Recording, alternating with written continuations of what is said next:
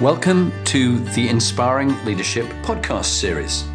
This is aimed for you, aspiring leaders, whatever level you're at, whether you're beginning out in your careers as managers and leaders, whether you're in middle ranking roles, or whether you're CEOs and chairman of boards. There's always something we can all learn. And it's particularly the skills, stories, tips, and techniques that you can pass on to those you lead and your teams.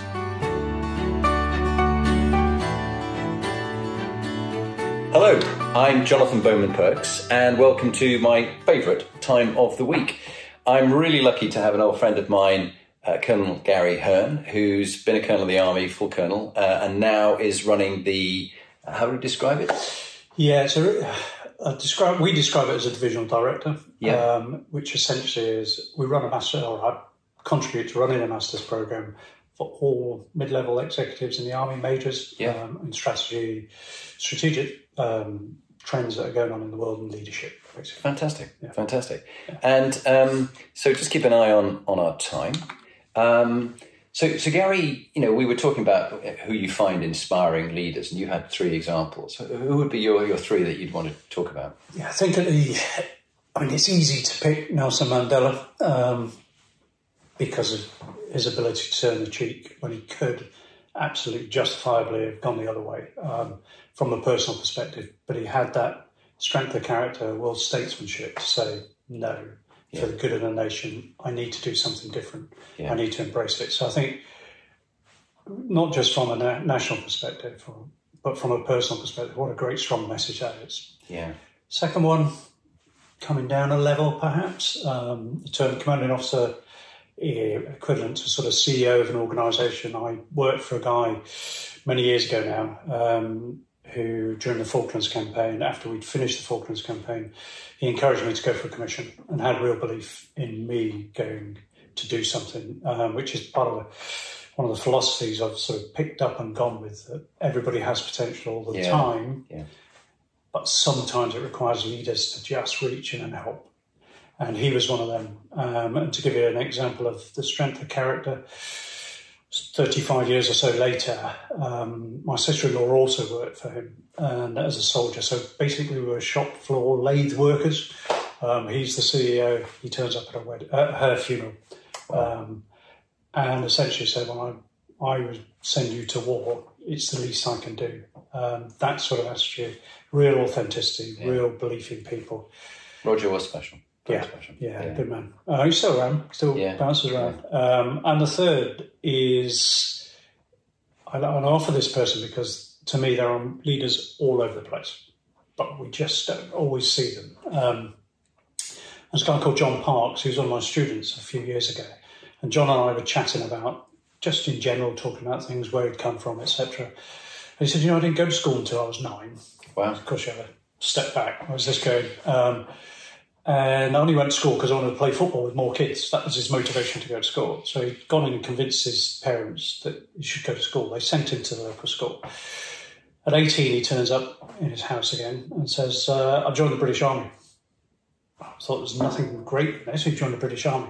He's now sitting in front of me. He's got a master's degree. He's led soldiers on operations. He's about to take 120 soldiers in his leadership uh, domain. Uh, And he was a major in the army. He's a major in the army. Um, and then he said, because my family were Irish travellers. Wow. Um, and now you can begin to see the friction that he went through. Now, I'm not decrying Irish travellers at all, that's, that's a community.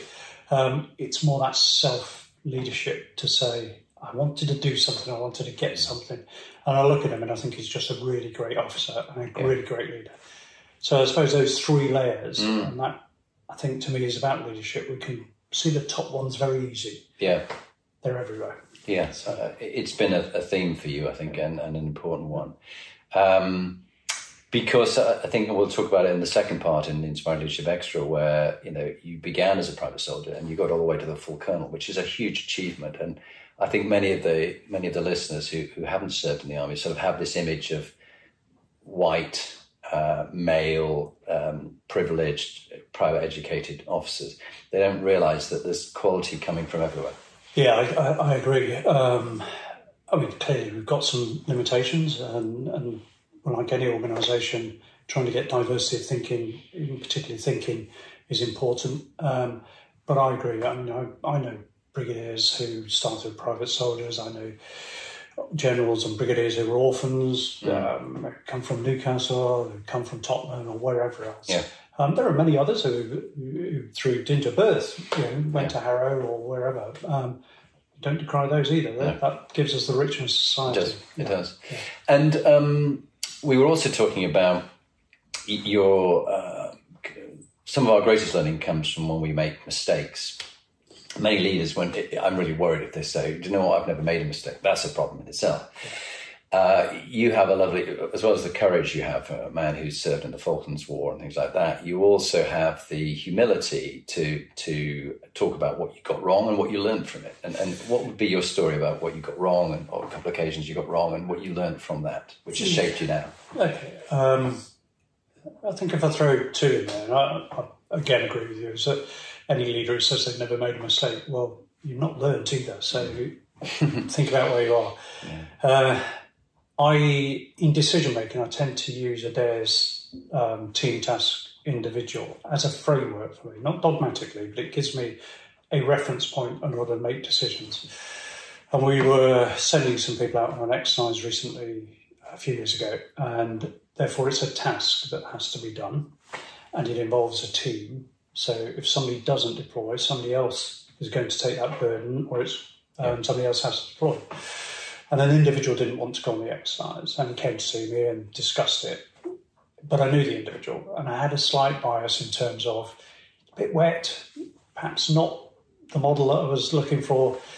Um, and I said he had to go on the exercise. Um, that evening, I saw him again, and he was in, I said, what we call bits in the army. He didn't look in a good way. And I realised what I'd done is use my personal bias to colour my decision making, and I was wrong. Um, I told him, you know, you're not going on the exercise, and realised what had gone wrong. Um, so that would be one. Um, The other one, more on an organisational development piece. I was doing a, um, a restructuring of an organisation. Rather bizarrely, given my background, I was given a defence higher education college to run, which was great. Um, and classic transform restructure. So I set a target team off for three months, created a, a new structure, a new process. And I had a diagram, as we all do, nice wiring diagrams. And I used to have a professor who worked with me. It was a hair, typical hair. You draw this uh, professor. This is a guy, beard, hair, sandals. He didn't say a huge amount. But he'd come into my office every so often and sit down in an armchair and say little or nothing. It'd be a pregnant pause. But I knew something good was coming. So I'm quite happy for him to do so. He sat in the chair and I put this diagram in front of him and said, Stuart, restructured, brilliant. Uh, here's the diagram, new organisation. And he's sort of pause, pregnant pause, and then went, "It's perfect." And of course, my ego goes through the roof. This, ah, even Stuart said it's perfect, and then he said it's therefore it's brittle. Ah, And of course, what what's just happened? And essentially, what he was saying is, you created something perfect for today. The world's context continues to change, therefore, it's brittle for tomorrow. that's What a strong wise. message. What And- very wise. Every time I go through a transformation type program, there, that's in my mind. Is it brittle? Is it brittle for the? Yeah. Is it future proofed? Is it brittle? Yeah. Wow, that's really interesting. So, um, last uh, minute, really, before we um, we then switch across to the um, the podcast uh, recording with the extra session, uh, what would be your top tip you'd leave uh, the executives with? Gosh, it's difficult, isn't it? There are many, many things. Um, I'd, I'd say leadership's about people. It's about others. Yeah, You can look at the leader if you wish, but ultimately, leadership to me is about getting people to do things, even when they don't necessarily want to do it, but to do it to the best of their ability. Because we can always get people to do things by position of I own your salary or I have rank. But to do it to the best ability is what leaders should be seeking to do. So, what is it that you're doing as a leader to achieve leadership? Hmm. That's where, as you and I have done, and many others have done at Sandhurst, we get told produce your notebook that has all of your soldiers' names in there, their dates of birth, their spouses. Hmm. Why? Because if I'm going to send somebody to war, Yeah. or if I want somebody to work overtime when it may clash with their child's birthday, I'd better know about them. yeah, That's brilliant. Brilliant. Gary, thank you very much, my friend. No, Jonathan, Um, I have huge time. respect for you and all that you've achieved throughout your career from, from uh, signalman, private soldier, all the way to full colonel, but now running the Defence Academy. It's an excellent career. Thank you. Well, I don't run the Defence Academy, but. Wish you would. Thank you.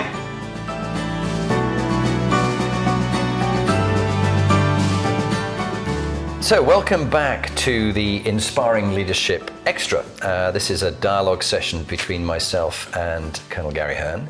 And um, Gary and I are just talking about leadership, his own stories, and, and a build on the earlier part of the podcast. So, Gary, um, I, I really find your, your life experiences fascinating. Do you want to just tell everybody a bit about it?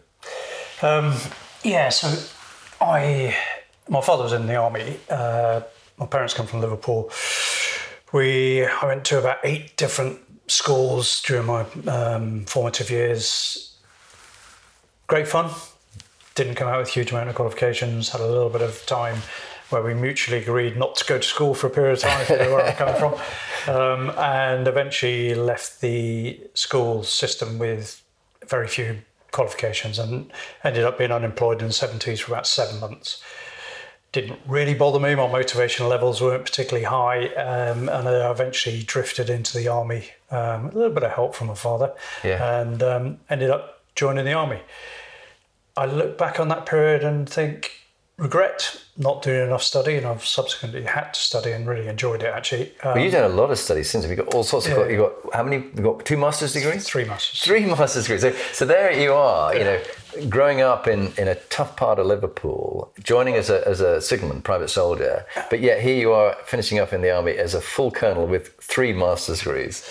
Something Yeah. to prove, perhaps. Um, there's a little bit of that, but, but I suppose it's when you enjoy something, you really Yeah, bite into yeah. it. So if I go back to that, that, that would have been a regret. The, the positives for me is I loved it. We bounced around the world and I had a great time. And um, you know, two brothers, really good fun. One's now got an MBE, one's a millionaire, and I'm Really? where I am. So, Wow. but I think it also teaches that you gain resilience from it. You, Yeah. there's, there's not a formal qualification, but somehow it gives you that resilience that says, "Hey, this has happened, that's happened," and Yeah. you can still get on with things. So, Who's your football team you support? um, well, I follow Swindon and I follow Liverpool. oh yeah, Um, so, I was up um, at a Liverpool match recently. yeah, yeah, uh, you're lucky you. um, so, and I love Klopp. I think Klopp's brilliant. He, he reflects leadership to me in many Yes, ways. he does. He does. Yeah, and he talks military tactics, by the way. Does he? Yeah, in terms of his uh, tactics on the pitch. So he Right. uses military tactics in his football. That's very is, interesting. Uh, yeah, it is interesting. Jurgen Klopp. Yeah. So um, that was the sort So of back to you. so, so into the into the signals. Uh, what sort of age were you then? uh, 17, 17? 17, Yeah. Yeah. Um, and then uh, Because you served in some quite interesting places, didn't you? I served in Belize, Vanuatu, where there was a guy called Jimmy Stevens who actually took on the British might of the British Royal Marines and uh, other attachments with bows and arrows. Really? Uh, yeah, if you look back through history, it's one I of those think I remember bizarre hearing about this. Yeah. Yeah, Where no. is Vanu- Vanuatu? Uh, used to New Hebrides, sort of north Fiji, Yeah. New Caledonia way. okay. Um, so very exotic as well. Yeah. And uh, then prior to that was off doing the ceasefire monitoring force in Rhodesia, Zimbabwe, Oh, right. Rhodesia. And that was where Mugabe came to fame, wasn't it? Yeah, yeah, And that. you talked earlier about um, Mandela being inspirational. Yeah. But your point, I think, about Mugabe was an interesting one. Do you want to just yeah, say, it pick up on that? well, I think you've got an example there. You've got two countries that are bounded to each other, very much linked in terms of their historical backgrounds.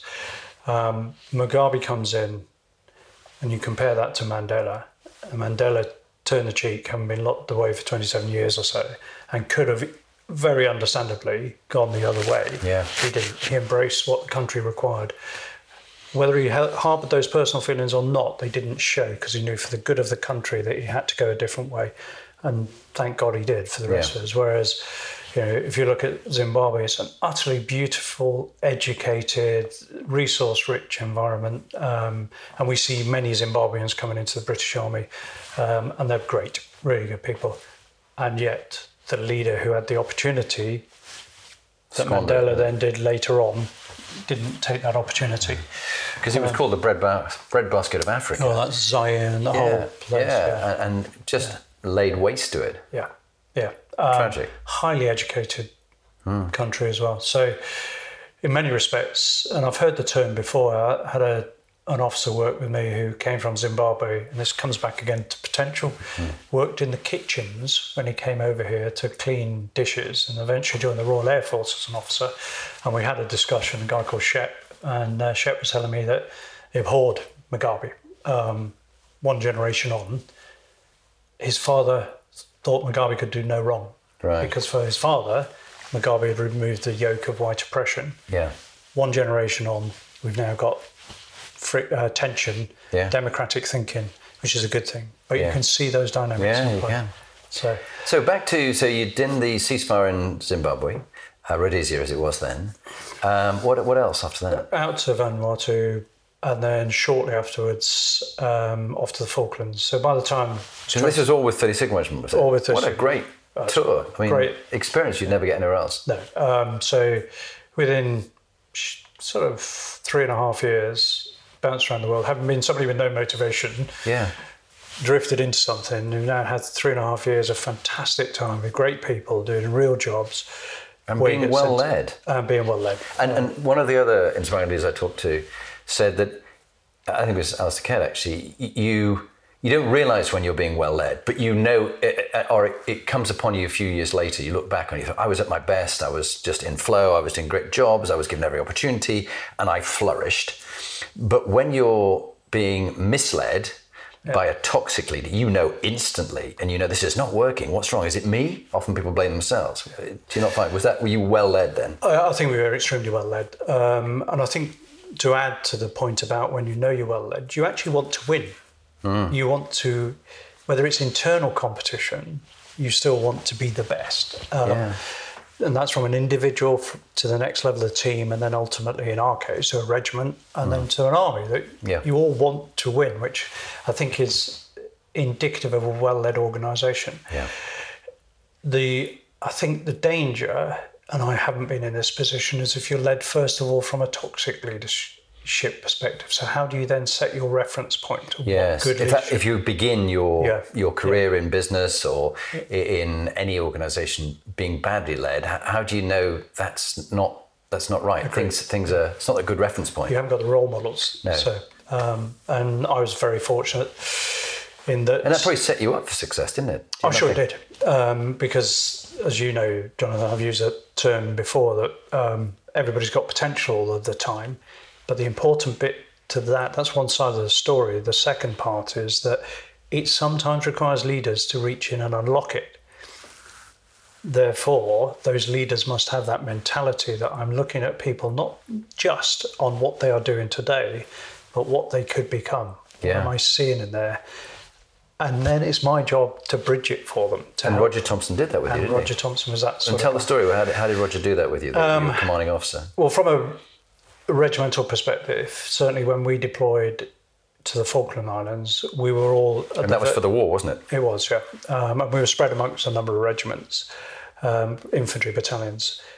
We all went there knowing we were absolutely at the pinnacle of our job, our trade. We were extremely fit. We were confident in our own ability. Now, he'd got the regiment into that position. Really? Yeah.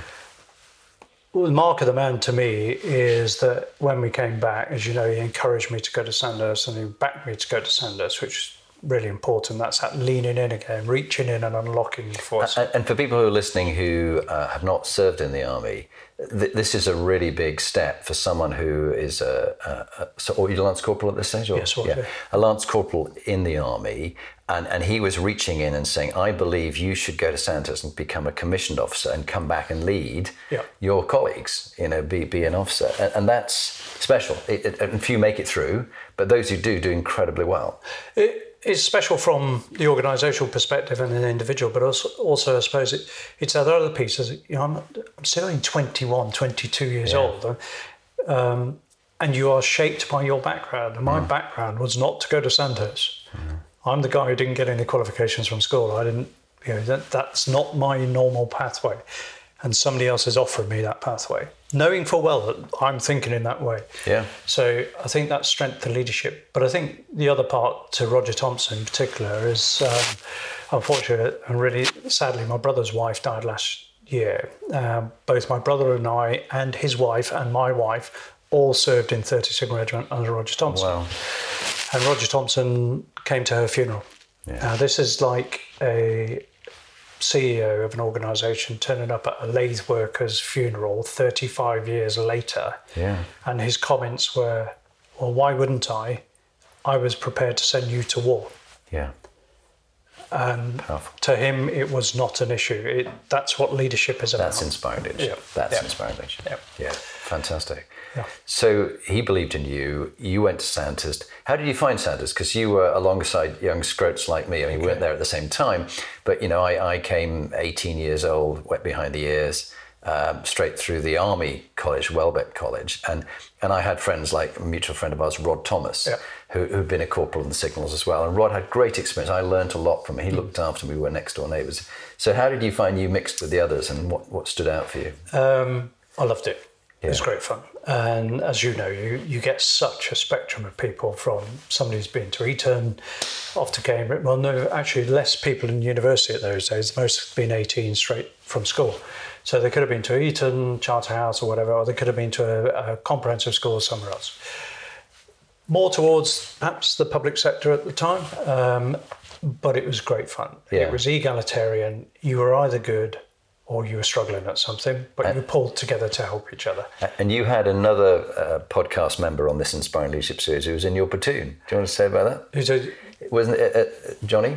Oh yeah, yeah, yeah, yeah. Johnny Gray was. Um, we were in the same platoon at the time. Uh, Johnny picked me to the leading position. I was second. He was top. Really? Um, and so he was- became JUO and you became was cadet sergeant? Cadet sergeant. He Wow. was JUO, um, which meant he had to work for the last three weeks, whereas I could put my feet up when we knew who was going to be JUO. Yeah. Um, but Johnny, you absolutely deserved it. Um, great guy, knew his stuff. We just had a really good platoon. We had good fun. Uh, I, mean, I think most people look at it on that Yeah, perspective. and you and he must have done well because uh, he got the Sword of Honour, which isn't just him; it's actually the whole of the platoon helps him get that. yeah, absolutely.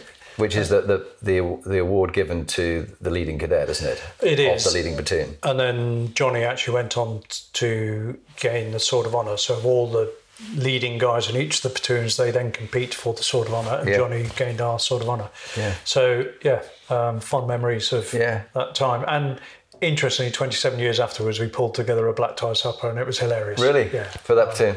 So the whole the whole team came together. that's nice. Yeah. Um, and then what after what after Sandhurst?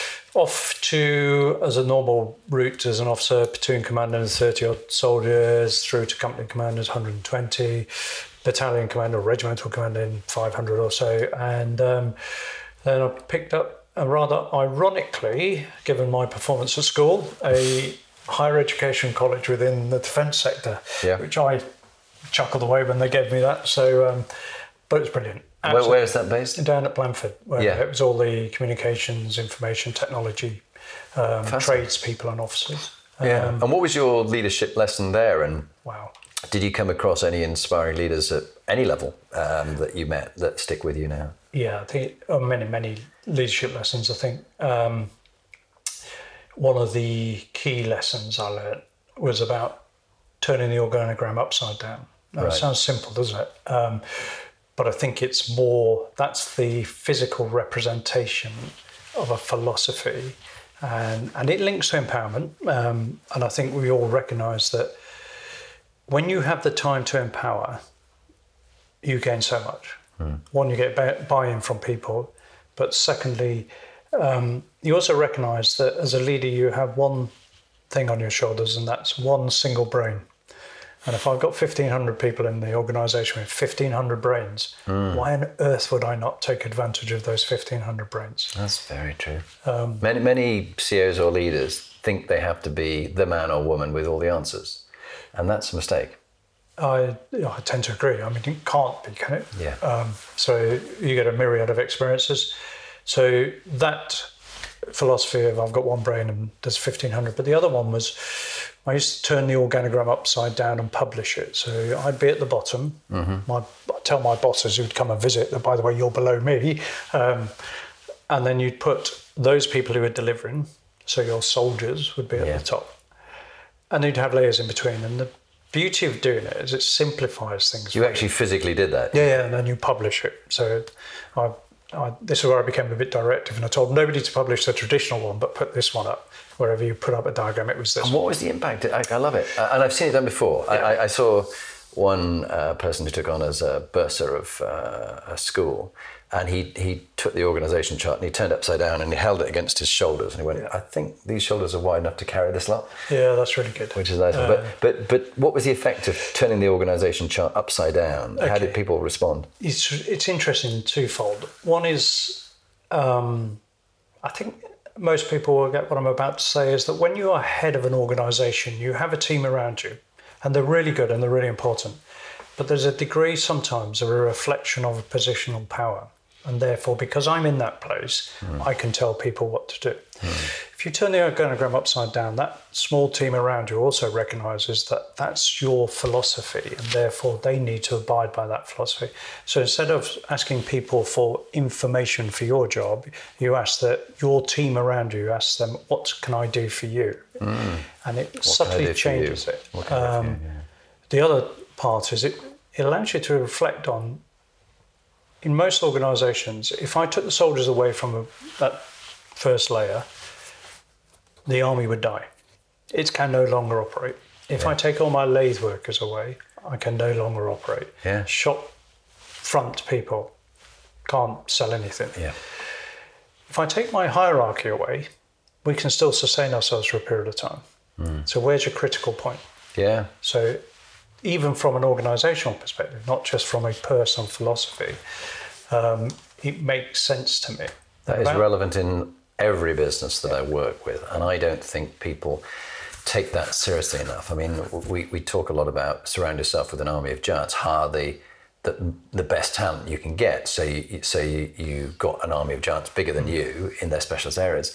But I don't think people think enough about who is actually meeting the customer, who is on the, the front line of the job, and are they being supported and looked after? I don't think they are. I, I often I don't think they are. And and that has to be a leadership thing. Is if and it's a bit like servant leadership. Mm. I think there's a bit more to it because ultimately, as leaders, you do have to make a decision, and you know that does fall on your shoulders.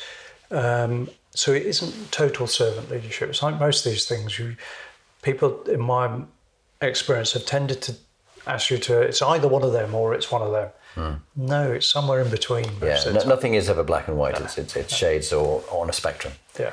Okay, and um, so what about uh, some of the sort of leadership lessons for you? We, have just been looking here at this inspiring leadership compass, the, the model that we uh, are running the series on, what makes inspiring leaders who are high performing and have great potential.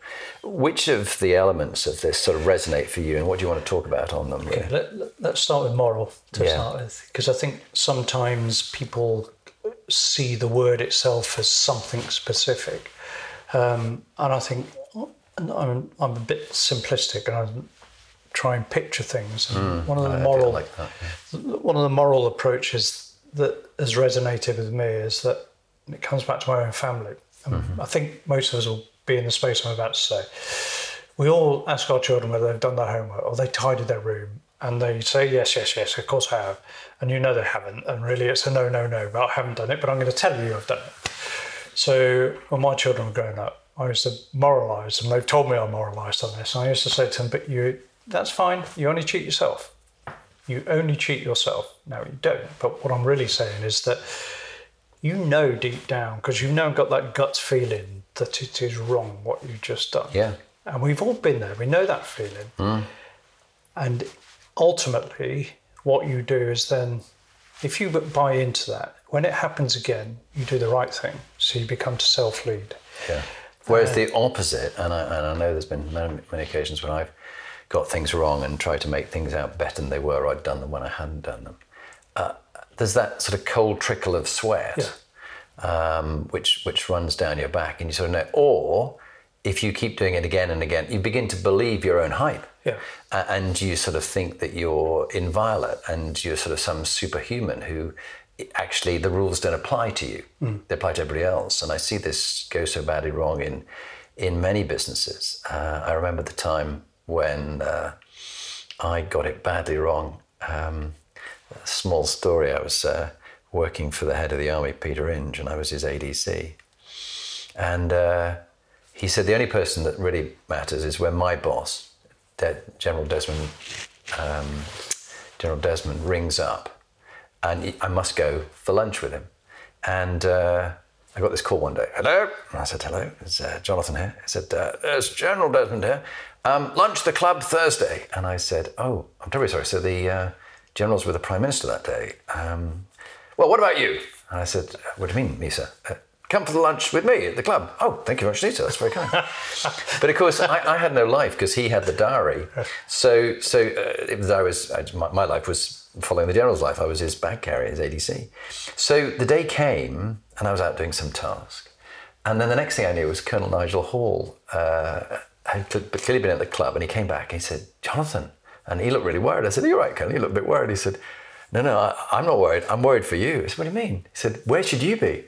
I went, Oh no. And that trickle of sweat down my back because I realized I'd blown out my general's general. And uh, this old lovely retired guy who was ferocious and frightened the living daylights out of Peter Inge. And uh, I'd completely forgotten. And I thought, well, is, this is okay. Do, do I lie? Do I pretend I've had a cardiac? Yeah. Or, or my house has been struck by a hurricane? It's just this, you wanted the ground to swallow you up. What do I do? You know, this is like the worst. I thought I'm going to have to be truthful.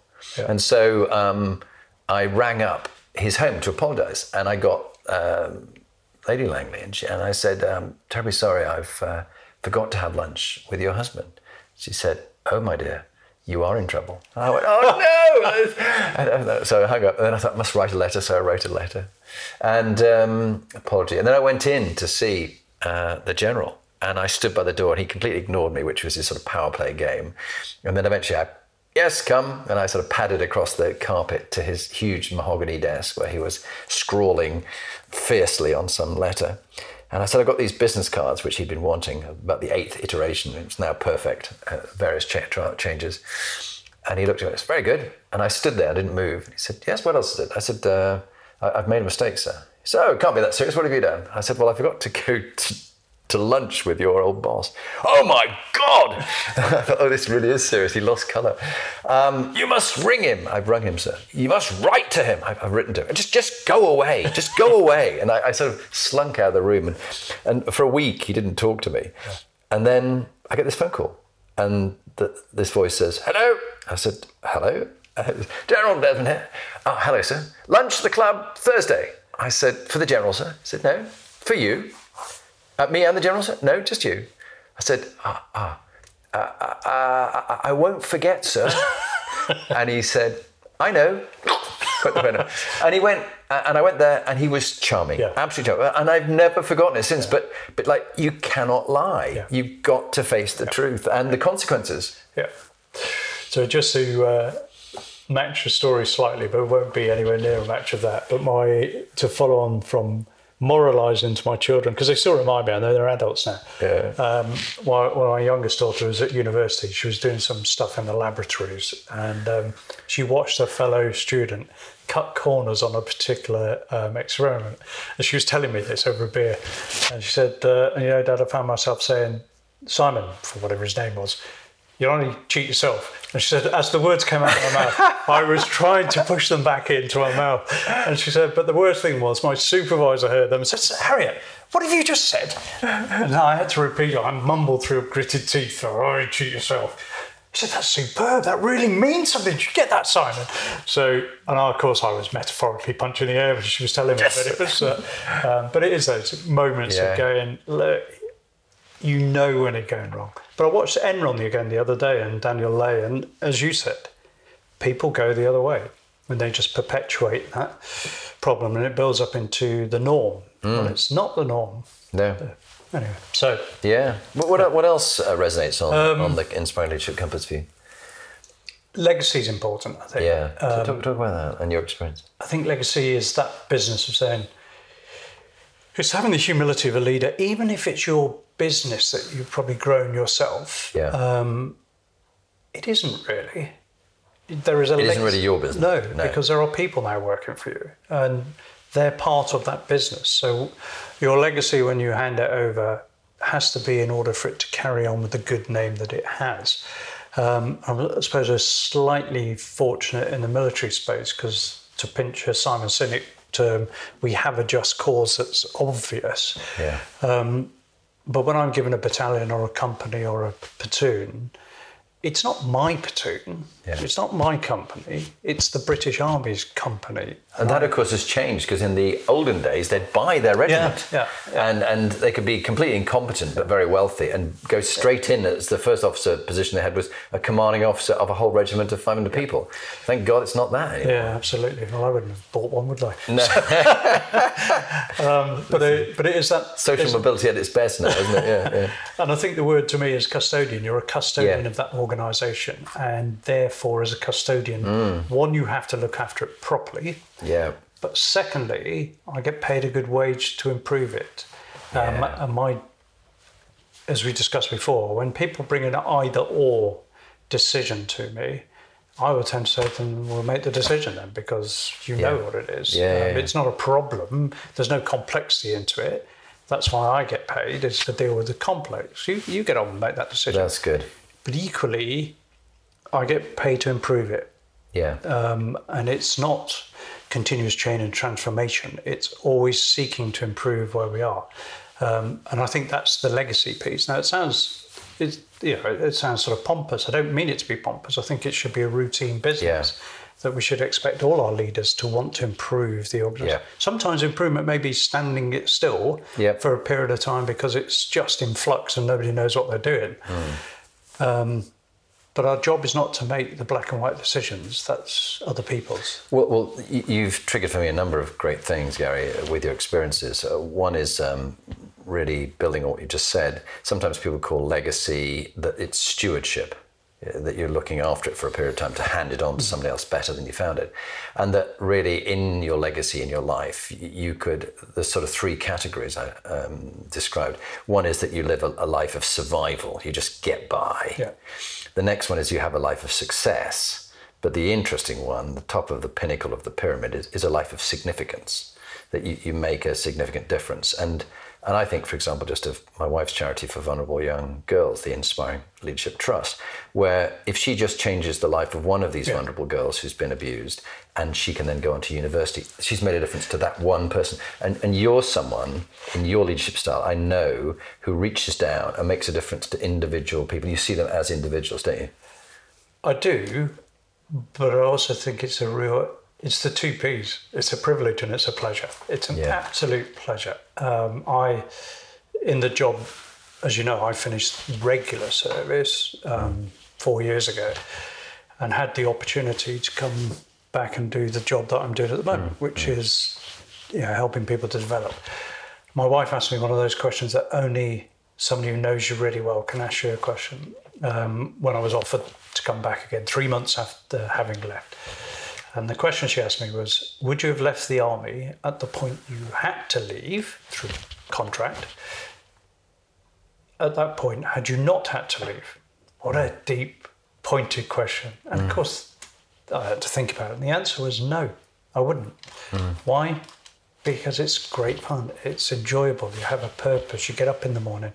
And in the job that I'm in at the moment, just talk to people who are, you know, 10, 12 years into their career who are going to lead our organisation on in the future and just to help them clarify something or just watch them progress and watch them go way beyond where you can think. And you're just thinking to yourself, again, that metaphorical punch in the air. Yeah. What a wonderful feeling to have when you go to work. Uh, and, and it is so lovely to, to hear that. And uh, of course, it, it was interesting. It just reminded me that you're working for General Andrew Rowe, who Yeah. was uh, a, a fellow officer of mine in the Green Howards when I who- served who- there. if I may, Jonathan, he's the guy who runs the academy. Yes, that's right. We, we laughed about that, and I got I gave you I gave you a promotion, um, but not to undermine you know the, the, good- the good work you're doing. But I think uh, we learn such a lot when we have a job we love. We, I I think someone described it to me once as I'm living my life on purpose rather than Yeah, off purpose. that's really good. And, and it, it's almost like um, when you near here is the Barbican, and around the Barbican, because it's quite complicated to get around the different layers. They, they've got a painted white line, a deeply uh, thick painted white line, which as you go around you can follow it, but at times it's got scrubbed out. by wear and tear over the years. And it's a bit like that in life, that, that that's your purpose, that's your living life on purpose when you're following that line. But often you come along and the line's gone. Hmm. And so where do you go? And then you find it again later on. But, but it's a bit like a, a flight from here to New York. They don't actually fly on the line between here and New York. They're often blown off course. Yeah uh, and they have to get back on a bit like mindfulness. You, you, you, you, you're trying to be mindful, and then your brain goes off and thinks about something else, and you've got to bring it back. You drift off and bring yeah. it back.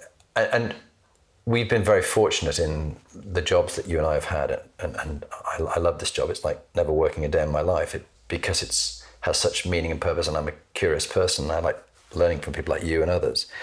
But very few actually have jobs where they feel it's fulfilling and they're living their life on purpose. It's just making them money and, and paying the mortgage. Yeah. I think if we sort of, I don't know whether we come into conclusion, but um, I, I, Maybe about five minutes. I, I, think that's really interesting. And, I, and in many respects, it, I think it might wrap around having the time to actually think about what is meaningful for you. Um, and as you are aware when we finish in the regular army service, you end up with a stack of time at the end where you've accrued leave and you get time, a block of time. So around about three months. Um, and during that period, I was really, really fortunate to try and crystallize what it had meant for me. And I wrote it down in a book. Mm. Have you but published it, yet? Yeah, it's on Amazon. What's it um, called? Learning to Lead. Learning to Lead. Yeah, but Learning but, to Lead by Gary Hurst. but it, the important thing for me was uh, it gave me the time to think about what it meant for me. What yeah. what was a purpose? Far too late. You know, 35 years into a career, yeah. and I would now say to most people, at some point relatively early, and I think we all get it reasonably early, try and find the time to crystallize what it is meaning for yeah. you.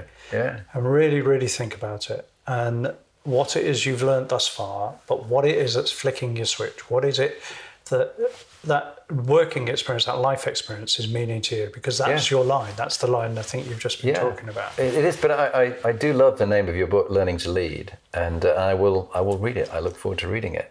Um, and, and it reminds me that uh, there was one quote uh, I quite enjoyed reading that all leaders are readers, but not all readers are leaders. And, and you've just epitomized that because you've found and I was a late developer. You know, I, I was dyslexic and had what I think they call dyscalculia, which is a problem mentally with numbers. And I didn't do my degree early on. I did it much later in my time in the army. And then I did my MBA. And, I, have been just voraciously consuming books. Yeah. Um, so my way of learning is audio. So I will read, in inverted commas, 80 books a year on neuroscience and leadership yeah. and nutrition. Uh, and I'm desperately keen to absorb that and then share it with, with others.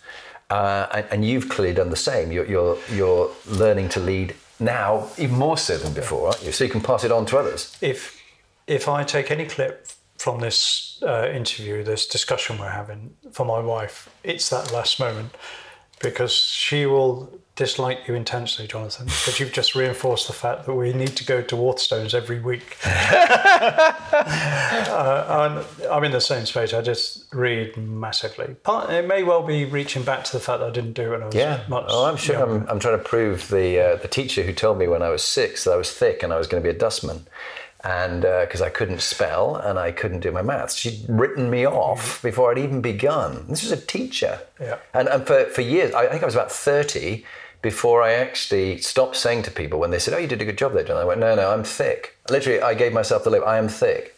Really interesting.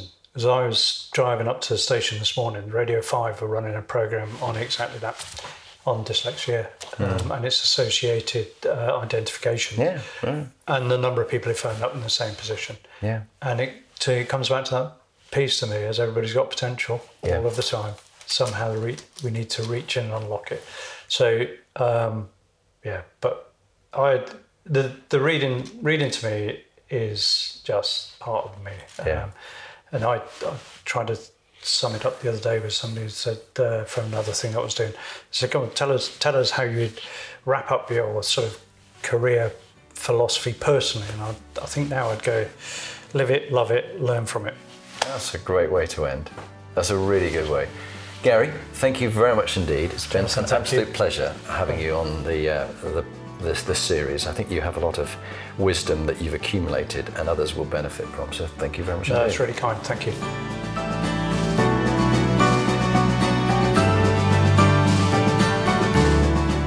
So, now you've heard from one of the inspiring leaders that I've interviewed, what are you going to do next? If you want to get some more free material, go to my website, jonathanperks.com, or follow me on LinkedIn, Jonathan Bowman Perks. And there you can get access to my books, uh, Inspiring Leadership and Top Tips for Inspiring Leaders. But if you want to actually do something about being a leader and constantly improving your game, raising your performance, get in touch with me about coaching you or one of your team that you want to raise the game for them. It's got to be people who want to be good to great, not people who you're trying to fire. And if you're looking for a motivational speaker, get in touch. Or if you want me to work with your team coach, I would be delighted to help you.